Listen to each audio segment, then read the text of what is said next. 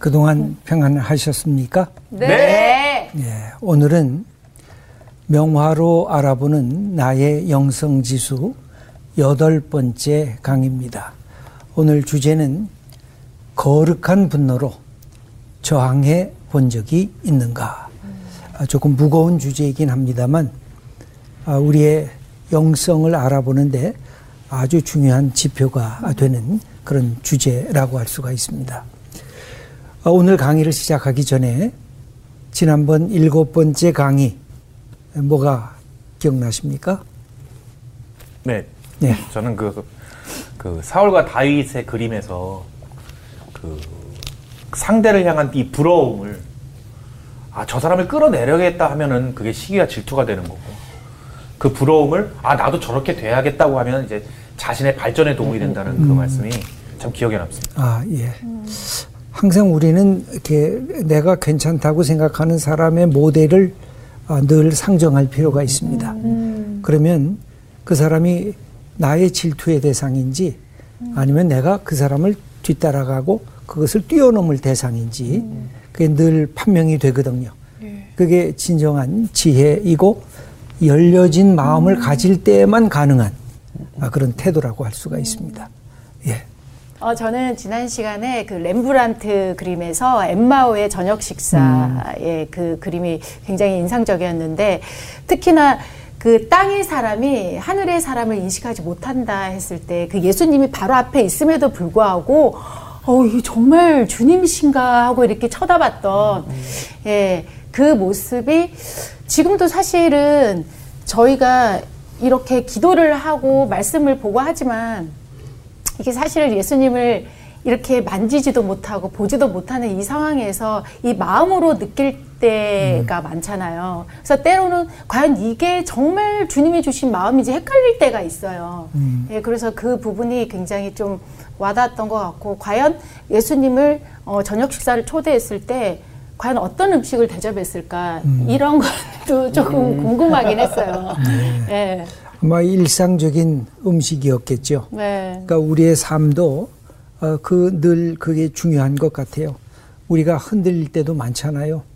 우리가 매일매일 엠마오 식사를 경험한다고 보여져요.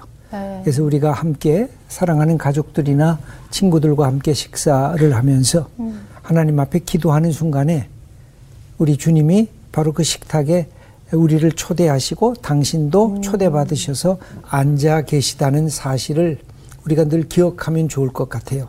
그래서 식사가 어떤 반찬이 나오고 어떤 음식이 나오든 감사합니다.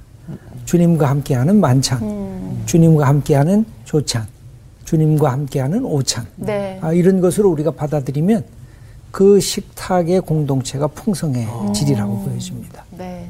예. 저도 그 사울과 다윗의 그 그림이 굉장히 인상 깊었는데요. 저는 진짜 뭐로 한 대 딱 맞은 것 같이 그날 제가 충격적이었던 거는, 사울이 그 질투할 만해서 시기심을 갖고 다윗을 대했다고 늘 생각을 했어요. 왜냐면 우리는 다윗이 너무 대단한 사람이니까. 근데 그 당시 객관적인 상황으로 봤을 때 그 여자들이 부른 노래, 다윗은 뭐 만만을 죽였고 사울은 천천히 죽였다는 말, 그 노래 때문에 이 사람이 확 간 거거든요. 근데 객관적으로 봤을 때 그때 전혀 그럴 상황이 아닌데 사울이 훨씬 더 객관적으로 위치가 높음에도 불구하고 그 말 한마디에 자기를 완전히 가두는 인생이 그냥 완전히 어떻게 보면 허비되는 인생이 되는 게 이게 나를 너무 안타깝죠. 네, 그리고 제가 하는 시기심에도 굉장히 객관적이지 못한 부분이 있을 수 있구나. 맞아, 쓸데없는 시기심이 되게 많겠구나라는 생각도 했어요. 그러니까 자기 자신에 대한 자존감이 그래서 우리의 삶을 살아가는데 아주 중요한 요소가 됩니다. 혼자 있을 때도 그렇고 남과 같이 있을 때도 저 사람은 저 사람대로 소중하고 저 사람대로 인기인이지만 나는 나대로 소중한 사람이야. 네. 제가 예수 믿고 제일 먼저 깨달은 것은 뭐냐면, 너는 다른 사람과 비교하지 마라. 너는 너대로 값어치 있는 소중한 존재야. 너는 너야. 이제 그것을 깨달으면 다른 여러 가지 어려움도 이겨나갈 수 있는 그런 마음의 아주 넉넉함과 담대함을 가질 수가 있죠. 예. 네. 저는 어떤 목사님께서 저보고 사람의 이목을 두려워하면 올무에 빠진다고 얘기를 해주신 적이 있었는데, 그 스데반 그 그림에서 스데반은 하늘을 바라보고 사람들은 돌을 치는 사람들은 땅을 바라봤다고 하셨는데, 아 근데 저도 참 하늘을 계속 보고 싶은 마음은 있는데 사람인지라 자꾸 사울이 백성을 두려워했던 것처럼 막 내가 만약 스데반이었으면 하늘을 그렇게 볼 수 있었을까? 저 돌이 와씨 짱돌이 너무 큰데 약간 그런 느낌이지 않았을까? 막 그래서 스데반이 부럽기도 하고 대단해 보이기도 했어요. 예, 사실 사람의 소리라고 하는 게 나쁜 것은 아닙니다. 우리가 인간관계 속에 있기 때문에 사람의 소리를 차단하면 문제가 생길 수도 있어요. 근데 사람의 소리를 듣지만 사람의 소리보다 더 큰 하나님의 음성을 들을 줄 알아야 이 세상에서 아주 단단한 마음의 결심을 갖고 살아갈 수 있는 그런 용기를 갖게 된다는 거죠. 오늘 수업 명화로 알아보는 나의 영성지수 8강, 거룩한 분노로 저항해 본 적이 있는가? 우리가 오늘은 거룩한 분노로 저항해 본 적이 있는가? 여러분 화를 내 보신 적이 있죠? 네. 네. 여태까지 화 안 내 보신 분은 없을 것 같아요. 근데 언제 화를 내시죠? 또 누구를 향해서 화를 냅니까? 가장 가까이는 그렇죠, 부부싸움 할 때, 예, 부부싸움 할 때, 또 자녀를 키울 때, 또 세상에서 친구를 만날 때, 때로는 자기 자신을 향해서 야, 이 못나나, 너 오늘 왜 그렇게 했니? 너 왜 그런 말을 했니? 아이 참 바보 같네 하고 자기 자신을 향해서 화를 낼 때도 있습니다. 그러니까 화난다는 것이 나쁜 면과 좋은 면이 동시에 있죠. 화난다는 것은 뭔가 일어나는 일이 지금 일상적인 일이 아니고 내가 늘 대하던 익숙한 것이 아닌 일이 벌어진다는 뜻이거든요. 그래서 그것을 통해서 한 걸음 더 성숙할 수도 있고 그것을 통해서 더 퇴보할 수도 있는 게 화날 때의 심정이라고 할 수가 있습니다. 그러니까 이걸 잘 조정을 할 필요가 있는데, 특별히 제가 오늘 거룩한 분노라고 얘기를 했을 때 여러분 거룩하다라는 말을 어떻게 이해하십니까? 뭐가 거룩한 걸까요? 자신의 어떤 안위보다는 어떤 대의라든가 좀 이런 공적인 어떤, 예, 또 공적인, 네, 그 정의, 네, 또 공의, 또 공정성, 뭐, 네, 이런 거. 그래서 이 거룩하다는 말에는 두 가지 의미가 함께 들어가 있는데, 잘라버리는 거, 단절하는 거, 그 다음에 어디에 다가서는 것, 더 달라붙는 것. 특별히 기독교적인 거룩은 그것이 있습니다. 거룩은 본래 분리한다는 뜻이 있거든요. 잘라버리는 것. 뭘 잘라요? 거짓, 불의, 못된 것, 부정결한 것. 잘라버리는 것. 그 다음에 뭘 달라붙어요? 내가 하나님에게, 말씀 앞에 더 가까이 가는 것. 이게 이제 거룩의 하나의 정의라고 할 수가 있습니다. 그래서 거룩한 분노라고 하는 것은 그 하나님의 뜻에 위배되는 것 같다. 무슨 뜻이냐면 하나님은 인간을 하나님의 형상으로 만들었는데 인간을 막 무시한다. 인간을 짐승 취급한다. 그럼 하나님의 뜻이 아니죠. 맞아. 이건 언제나 분노할 수가, 맞아, 있죠. 하나님이 우리에게 자유를 주셨는데 사람을 억압한다. 이것은 문제가 될 수가 있죠. 그래서 몇 가지 언제 화가 솟구치는가 하는 것과 더불어 거룩한 분노라는 게 뭔가 하는 것을 함께 나눠보려고 합니다. 특별히 분노가 위험한 것은 남에게 상처를 줍니다. 분노가 더더구나 자기 자신에게 상처를 줍니다. 분노하고 나서 마음이 기쁘질 않아요. 화가, 맞아, 나면, 맞아, 어떤 사람은 그래서 마치 독주를 마시는 것과 같다. 그럼 어떻게 속에서 모든 것이 부글부글 끓으면서 내가 분해가 되고 내가 무너지게 돼요. 그런데 거룩한 분노도 그런 요소가 있어요. 이걸 하게 되면 그 사람이 온전해지지 않을 수도 있어요. 예수님이 거룩한 분노를 하시고 나셔서 어느 길로 가셨어요? 십자가 길로 가셨어요. 구약의 예언자들이 거룩한 분노를 가니까 핍박을 받았어요. 감옥에 들어갔어요. 이 거룩한 분노라는 게 그래서 귀한 것이지만 많은 위험성을 동반하고 있는 분노라고 할 수가 있습니다. 먼저 우리가 일반적으로 화가 치미는 몇 가지 경우를 제가 이렇게 뽑아봤습니다. 첫째, 내 말, 내 욕망이 저지당할 때. 나 이거 하고 싶은데 엄마가, 아빠가 야 이거 하지 마. 성인들도 마찬가지예요. 나 이거 하고 싶은데 아내가 이거 하지 마. 그죠? 친구가 이거 안 돼. 그러면 화가 나는 거죠. 두 번째는 누군가가 나를 강제할 때, 강요할 때, 억지로 하라고 할 때, 그때 뭐가 생겨져요? 내 삶의 경계선이 누군가에 의해서 침노를 당해요. 이건 매우 중요한 것입니다. 내가 갖고 있는 삶의 이 경계선이 있습니다. 근데 아무 허락 없이 막 들어오는 거예요. 가정을 꾸미면 가정에 경계선이 있어요. 두 사람만의 경계선. 근데 친구가 시도 때도 없이 막 집에 막 들어와서 같이 뭐 먹자 그러지. 이게 한두 번은 괜찮지요. 근데 반복이 되면 문제가 생기죠. 그렇게 되면 말로 또는 신체적으로 폭력까지 가게 되는 위험성이 있습니다. 세 번째는 당연한 것, 당위적인 가치관, 당위적인 습관이 거부당할 때. 여러분들이 차를 몰고 가다가 지금 이게 들어올 때도 아닌데 지금 함부로 막 뛰어 들어와요. 이 차를 운전하다 보면 욕설을 안 하는 사람이 없어요. 그죠?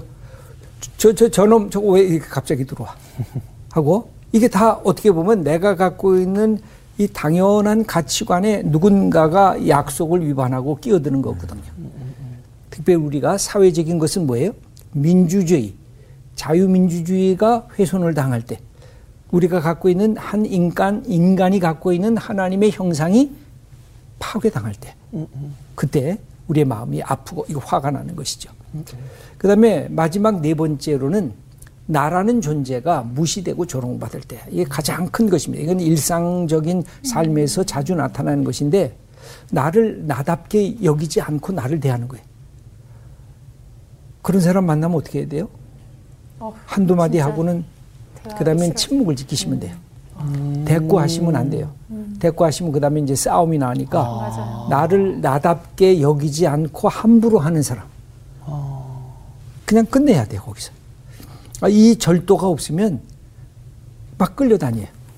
착한 사람 컴플렉스에 붙잡힌 사람들이 이 끊지를 못하는 거예요. 분명히 조롱당하는 말로 하는데도 그냥 조금 웃기면 그냥 가서 또 따라하고 또 쫓아가고 그래요.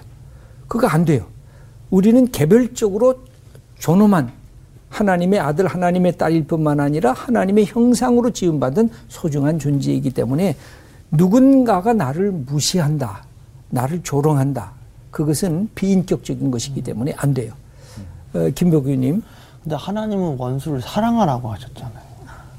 원수를 사랑하라고. 네네. 근데 그런 걸 무시를 했을 때 사랑과 지금 그런 것이 충돌될 때 어떻게 해야 되느냐? 네. 그것을 끊어내는 게 사랑이에요. 그러니까 사랑은 모든 게 오냐오냐 하는 게 사랑이 아니고 사랑은 불의를 기뻐하지 아니하며 사랑은 아니하는 것도 사랑이에요. 사랑은 단절시키는 것도 사랑이에요. 그러나 다만 한 인간으로서 그를 긍휼히 여기고 받아들이는 것이지 그 말을 그냥 무조건 받아들이고 용납하라는 뜻이 결코 아니에요. 그렇구나. 우리 자녀를 키울 때도 그래요. 자녀가 잘못했을 때 아니야 가르치는 것. 그게 사랑이거든요. 오냐오냐. 그러면 좋은 인간상으로 자녀들이 자라나기가 힘든 것입니다. 그래서 사랑이란 아니오를 할 줄 알아야 되고 예를 할 줄 알아야 되고 그러면서 전체를 아우를 줄 알아야 진정한 사랑의 자리로 들어갈 수가 있죠. 예. 그러면 하나님의 마음으로 분노한다는 게 도대체 뭘까? 이게 그렇게 분노 아니에요? 예. 죄송합니다. 화나네 진짜. 이거 아니야? 이 거룩한 분노네. 녹화를 막은 나에 대한 거룩한 분노. 화나 죽겠다. 진짜. 예. 거룩한 분노란 하나님의 마음으로 분노하는 것을 거룩한 분노라고 이야기할 수 있겠습니다. 여기 렘브란트의 그림입니다.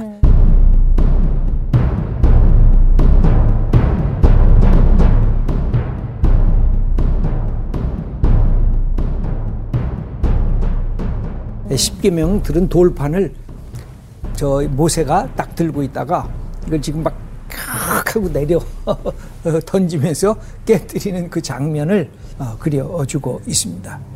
한번 그 본문을 읽어보도록 하겠습니다. 출애굽기 32장 19절 홍가람님. 네. 기내 가까이 이르러 그 송아지와 그 춤추는 것들을 보고 크게 노하여 손에서 그 판들을 산 아래로 던져 깨트리니라. 모세가 그들이 만든 송아지를 가져다가 불살라 부수어 가루를 만들어 물에 뿌려 이스라엘 자손에게 마시게 하니라. 예. 왜 모세가 이렇게 화가 났을까요? 모세가 하나님의 말씀 받으려 시내산에 올라갑니다. 시내산에서 십계명 두 돌판을 받게 되죠. 그 돌판을 받았는데 시간이 꽤 지체가 됐습니다. 그랬더니 이스라엘 백성들이 야, 모세 어디 갔냐? 모세 어디 사라졌는가 보다. 그러니까 우리 이를 이끌어갈 또 다른 신, 모세가 우리에게 말한 여호와, 야훼 신이 아니라 또 다른 신을 만들자. 그러면서 모세의 형이었던 아론에게 요청을 합니다. 우리를 위해서 신을 만들어 달라. 그러면서 만든 신이 뭐예요? 금송아지 신이었어요. 그리고 그 금송아지를 만들고 거기서 춤추고 놀고 그 예배하고 그걸 경배하고 있었어요. 그래서 그 모습을 보면서 모세가 그동안 금식하면서 이 받았던 이 돌판을 갖다가 던져버리는 그 장면이 나옵니다.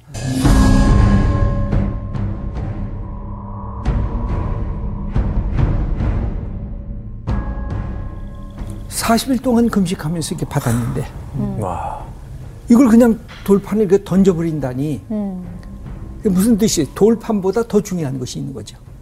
이게 우리가 신앙을 가질 때 매우 중요한 것이 있어요. 이 성경이 이게 아주 중요하잖아요. 맞아요. 근데 이 성경이 내가 매일 드라이브하는 내 차 옆에 이렇게 올려놔요. 네.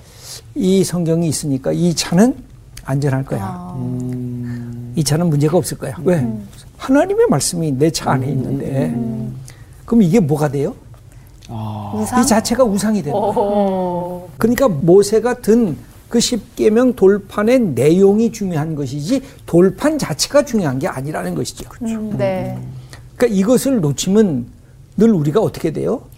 신앙생활을 살아있는 하나님과 나와 인격적인 관계로 하나님을 섬기는 것이 아니라 나 주일날 예배 잘 드리는데 나가면 11조도 내, 나 교사도 하는데 나만한 사람 있어? 나 괜찮은 사람이지. 그것이 그 자체가 뭐가 돼요? 우상이 되는 거죠. 나는 하나님 만나는 것이 너무 감사하고 말씀 속에서 하나님이 이렇게 교회와 나를 인도하실 것을 내가 믿는 것, 그게 감사하고. 네.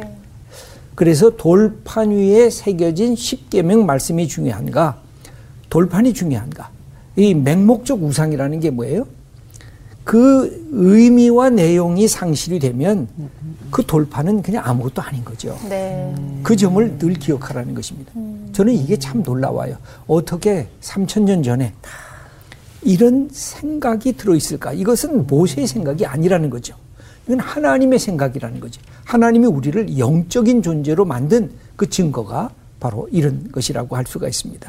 그래서 두 번째로 문자가 아니라 영으로 말씀 읽기와 실천하기가 중요한 것입니다. 신앙은 늘 생명의 종교입니다. 인격이신 하나님과 영적으로 교제를 하는가가 중요한 것이지 내가 성경 나 5번 읽었습니다. 아니 나 10번 읽었습니다. 아 너무 소중한 거 아니에요. 그게 나쁜 게 아니고 귀중한 거 아니에요. 그런데 그 읽은 것 자체만으로 내 신앙을 정리하려고 하는 것, 그건 문제가 있는 거죠. 네. 그 자체가 우상이 될 수가 있죠. 왜? 신앙은 인격이신 하나님과 영적인 교제를 하는 것이기 때문에 사랑하면서 말씀을 읽는 것하고 읽는 것 자체에 집중하는 것하고는 다른 것입니다. 그래서 성경을 읽을 때 하나님이 내게 말씀하시는구나. 맞아요. 그렇게 생각하면서 하나님 사랑하는 마음으로 읽으면 언제나 좋은 것입니다. 그 다음에 세 번째로 보면 하나님의 은혜는 인간의 책무를 면제하지 않습니다. 그러니까 하나님의 은혜란 내가 밥 먹는 것도 하나님의 은혜구나. 내가 친구 만나는 것도 하나님의 은혜구나. 내가 직장 생활하는 것도 하나님의 은혜구나. 그러면 어떻게 더 하나님이 기뻐하시는 일들을 나를 통해서 만들어 갈까? 그거를 깨닫게 되는 게 하나님의 은혜 안에 내 삶의 모든 생각과 의지와 결단과 행동이 다 그 안에 포함되어 있다는 거죠. 그게 기독교적 신앙인 것입니다. 그런 점에서 모세가 거룩한 분노를 갖고 하나님의 마음으로 너희들이 이게 뭐냐, 어떻게 하나님을 잊고 망각하고 그리고 금송아지에 너희의 그 모든 우상의 그 경배를 거기다가 쏟아붓느냐, 말도 안 된다. 그게 우리에게 있어요. 때로는 내 지식이 될 때도 있고요, 때로는 내 가족이 될 때도 있고요, 때로는 내 돈이 될 때도 있고요, 때로는 내 직급, 내 권력이 될 때도 있고요. 그런데 그건 아무것도 아닌 거죠. 아무것도 아니라고 하면 또 안 되지. 뭐냐면 소중한데 하나님과 비교할 때 아무것도 아니라는 것이죠. 그렇죠. 그다음에 두 번째 작품입니다.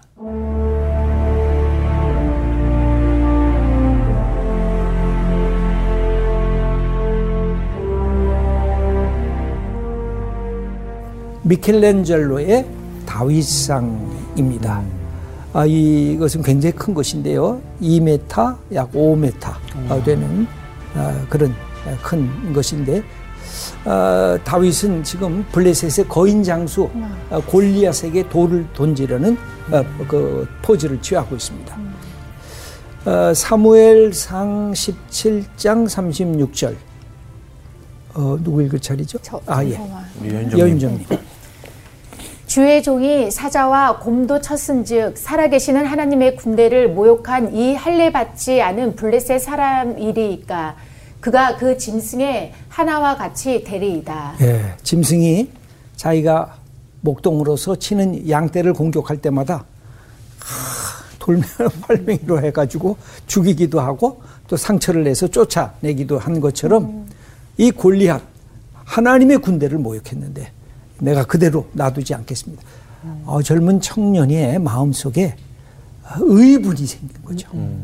사무엘상 17장 45절, 아주 유명한 다윗의 아주 기계가 넘치는 그런 아주 선언입니다.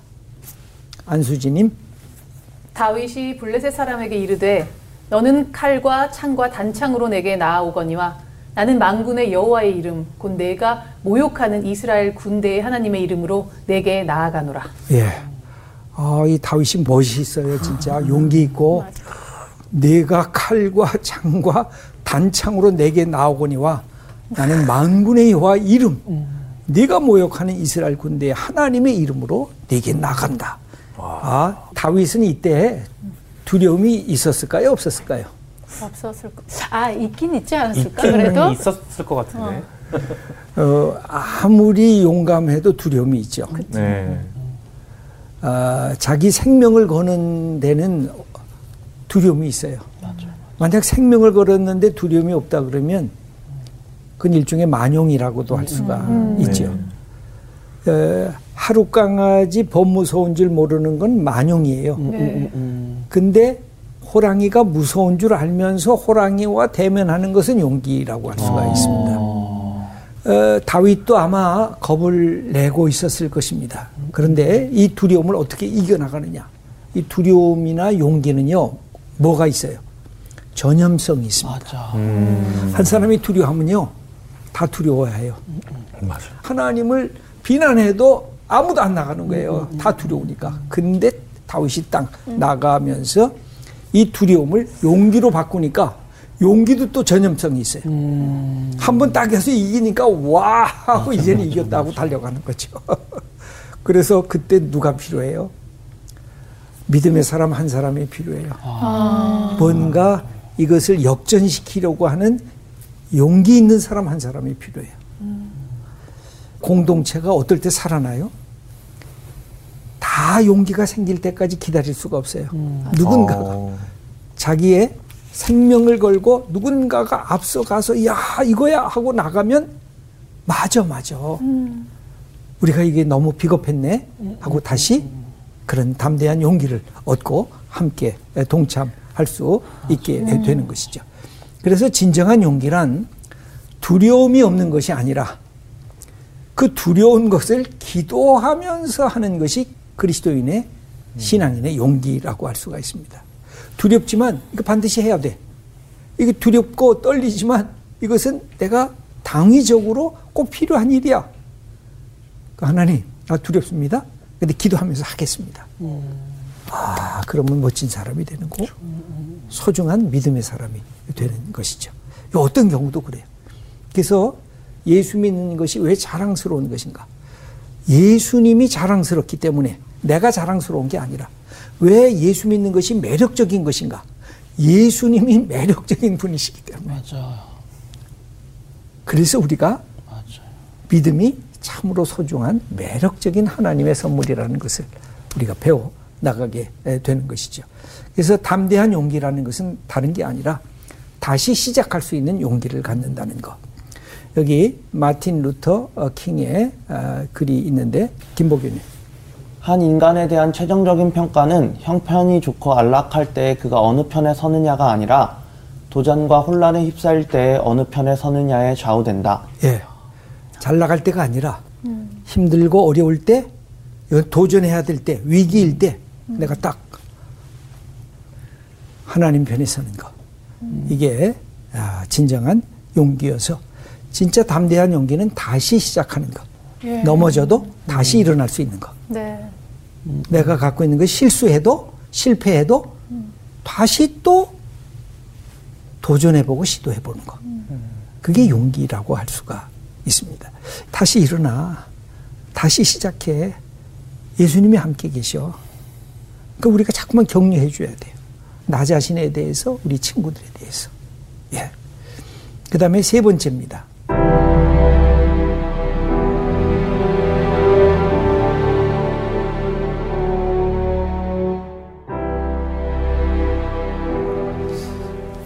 렘브란트의 예레미야의 탄식이라고 하는 이 그림입니다. 여기 비탄에 잠겨있는 고뇌하는 예언자 예레미야가 있습니다. 여기 밑에 보면 성경에 기대고 왼손으로 얼굴을 받치고 있습니다. 오른손과 오른발은 감추어져 있습니다. 아마 힘이 다 떨어진 것 같아요. 항상 옛날부터 오른손, 오른발 이게 다 힘의 상징성인데 다 숨겨져 있어요. 이게 저 손이 뒤로 가 있죠. 발도 어디 있는지 안 보이죠. 예. 그리고 왼손으로 이렇게 깊이 묵상에 빠져 있습니다. 백발 깊이 파인 주름, 움푹 들어간 눈, 엉클어진 수염. 이게 예레미야가 탄식하는 그 모습을 보여주고 있는데 그 신음소리가 우리 귀에 들리는 것 같이 예, 그려져 있습니다. 다 포기하고 낙심하는 노인 같은데 예레미야가 아주 멋진 옷을 입고 있어요. 화려한 옷을 입고 있고 그다음에 그 앞에 이 선물 보따리가 있는데 이거는 이 바벨론의 왕이 선물해 준 것처럼 보여져요. 왜냐하면 예레미야는 사실은 민족의 배반자처럼 느껴질만 하거든요. 왜냐하면 빨리 항복해라. 바벨론이 우리를 지배하게 될 거다. 우리가 포로 생활을 할 수밖에 없다. 그런데 하나님을 놓치면 안 된다. 그 예레미야가 갖고 있는 아픔이었어요. 왼편에는 예루살렘이 불타고 있어요. 네, 멀리 불타고 있고 누군가가 아마 유다 마지막 왕인 시드기야처럼 보이지는데 고개를 숙이고 성읍을 빠져나가고 있습니다. 예레미야 34장 2절 말씀을 읽어주시죠. 이스라엘의 하나님 여호와께서 이와 같이 말씀하시니라. 너는 가서 유다의 시드기야 왕에게 아뢰어 이르기를 여호와의 말씀에 보라. 내가 이 성을 바벨론 왕의 손에 넘기리니 그가 이 성을 불사를 것이라. 예, 이렇게 예언하는 게 얼마나 힘들어요. 맞아. 내가 살고 있는 예루살렘이 불사를 거다. 우리가 다 붙잡혀갈 거다. 그러니까 너무 힘들어했어요. 사실은 이 예레미야가 하나님의 말씀을 증거하면서 예레미야 9장 1절 그래서 예레미야의 마음이 거기에 들어가 있습니다. 어찌하면 내 머리는 물이 되고 내 눈은 눈물 근원이 될고 죽임을 당한 딸 내 백성을 위하여 주야로 울리로다. 그러니까 자기가 예언하고 자기가 우는 거예요. 내 백성, 하나님의 성 예루살렘. 그래서 뭐라 그래? 내 머리는 물이 되고, 그 물이니까 물이 여기서 쏟아져 나오는 거예요. 이 탄식 소리를 하는 거죠. 예레미야가 이런 예언을 하고 싶겠습니까? 싫겠습니까? 싫죠. 나 이런 예언 안 할래요 하고 입을 딱 다물어요. 그런데도 할 수밖에 없었는데 예레미야 20장 8절 말씀. 내가 말할 때마다 외치며 파멸과 멸망을 선포함으로 여호와의 말씀으로 말미암아 내가 종일토록 치욕과 모욕거리가 됨이니이다. 내가 다시는 여호와를 선포하지 아니하며 그의 이름으로 말하지 아니하리라 하면 나의 마음이 불붙는 것 같아서 골수에 사무치니 답답하여 견딜 수 없나이다. 예, 그 두 가지 심정이 다 있는 거예요. 하나님의 말씀을 선포하자니 너무 괴롭고 그렇다고 이 말씀을 그냥 간직하고 가만히 있자니 답답해서 미치겠는 거야. 그래서 그가 골수에 사무쳐서 또 하나님의 말씀을 선포하고 있는데 여기에 두 가지 이런 주제를 한번 같이 나눠봅니다. 미래 없는 탄식. 여러분 이것이 좋을까요? 아니죠. 희망 없는 슬픔. 이게 좋을까요? 이게 아니죠. 네. 미래 없는 탄식은 인간을 점점 파멸의 이 구렁텅이 속에 빠뜨려 버립니다. 맞아요. 오늘의 심각한 문제 때문에 탄식하지만 미래를 꿈꾸지 못한다는 것은 희망이 사라졌다는 뜻이거든요. 이건 안 돼요. 소망을 품지 않은 비탄. 그거 더 비탄하면 안 돼요. 그냥 멈춰서야 돼요. 그 다음에 거꾸로 탄식 없는 미래. 탄식을 하지 않고 미래가 꿈꾸듯이 펼쳐질 거다. 이거 더 위험하다는 거죠. 네. 장밋빛 희망만을 주입하면서 내가 경험하는 위기와 고통을 들여다보지 않는 삶의 태도. 탄식하면서 미래를 꿈꿔야 되는데 탄식 없는 미래를 꿈꾸면서 일종의 낙관주의로 이 역사를 바라보고 있는 거죠. 이것을 우리가 다시 한번 새롭게 봐야 된다고 하는 것이 우리 세상의 탄식 속에서 뭘 우리가 들어야 돼요? 하나님의 탄식 소리를 들어야죠. 네. 이 땅에 고통받는 지금 자리가 많잖아요. 우리가 지금 많이 경험하잖아요. 그 소리 속에서 하나님도 아파하는 것. 네. 하나님도 근심 걱정하고 하나님도 고통을 받는 것. 그 다음에 네 번째 너무나 유명한 반고흐의 별이 빛나는 별밤.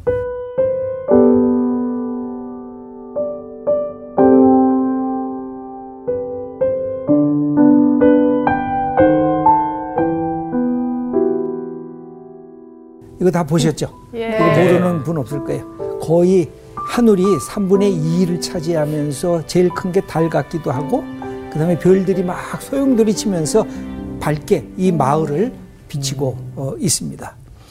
근데 이 마을이 어둠 속에 이렇게 다 들어가 있는데 한 줄기 하늘을 향해서 막 치솟아 오르는 곳이 있는데 네. 그게 뭘까요?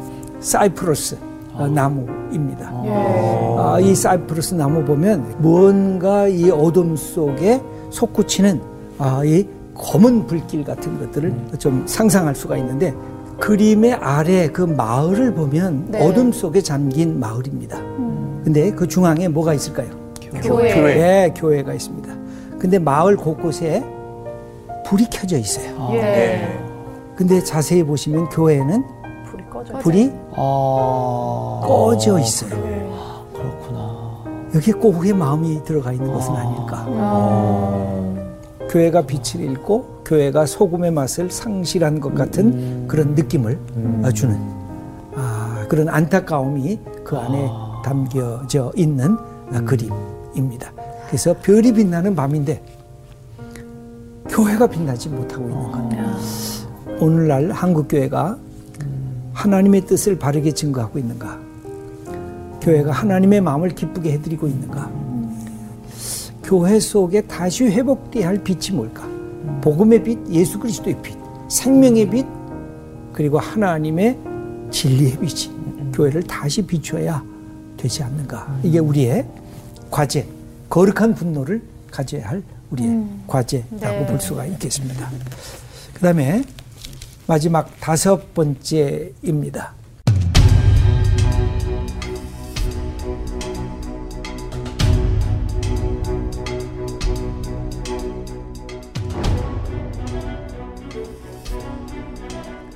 렘브란트의 성전 정화하는 에이칭이라고 되어 있는데, 에이칭이 뭐냐면 동판화입니다. 동판화. 그래서 크기가 크질 않아요. 13cm, 17cm니까 그죠? 요거 반만 할까요? 크지 않게, 이건 아주 섬세하게 이렇게 파서 그리는 것이니까. 여기 보면 예수님이 채찍을 들고 있어요. 그죠? 채찍을 들고 이렇게 내리치는 장면을 A칭으로 그려주고 있습니다. 본래 성전은 어떤 집입니까? 하나님께 예배하는 집, 하나님께 기도하는 집, 하나님의 말씀을 듣는 집. 하나님이 그래서 이 성전에 거하신다고 했는데, 여러분 이사야 1장을 읽어보신 적이 있습니까? 거기 보면 하나님이 야, 내 전에 오지도 말아라. 너희들이 드리는 제물, 나 그거 냄새도 맡기 싫다. 역겹다. 그러면서 하나님이 이스라엘 백성을 꾸짖는 장면이 나와요. 뭐만 남아있어요? 내용은 잃어버리고 형식만 남아있어요. 여러분 형식이 나쁜 게 아니잖아요. 근데 뭐가 나빠요? 형식주의. 내용을 상실한 형식주의. 하나님께 예배드리는 하나님의 예배당이 뭐만 남아있어요? 형식만 남아있고 인테리어만 남아있어요. 하나님이 살아계심이 그 안에서 경험되지 못하는 교회 공동체는 문제가 있는 것이죠. 그래서 예수님께서 그래서 이 성전을 정화하시려고 하나의 진짜 큰 퍼포먼스를 합니다. 그게 오늘 이 렘브란트의 에칭, 이 그림 속에 담겨져 있는 부분인데, 마가복음 11장 15절 말씀입니다. 홍가람님 읽어주시기 바랍니다.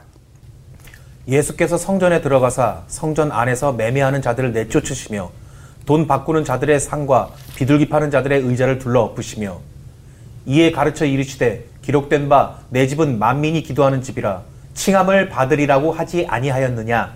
너희는 강도의 소굴을 만들었도다. 예, 하나님의 집을, 기도하는 집을 장사꾼의 집으로, 그리고 강도의 소굴로 그렇게 만들었다는 것입니다. 이게 예수님의 통분하는 마음입니다. 너희들 어떻게 이렇게 했느냐. 하나님의 이름으로 자기의 이익을 챙기는 상업적인 강도의 소굴이 되었다.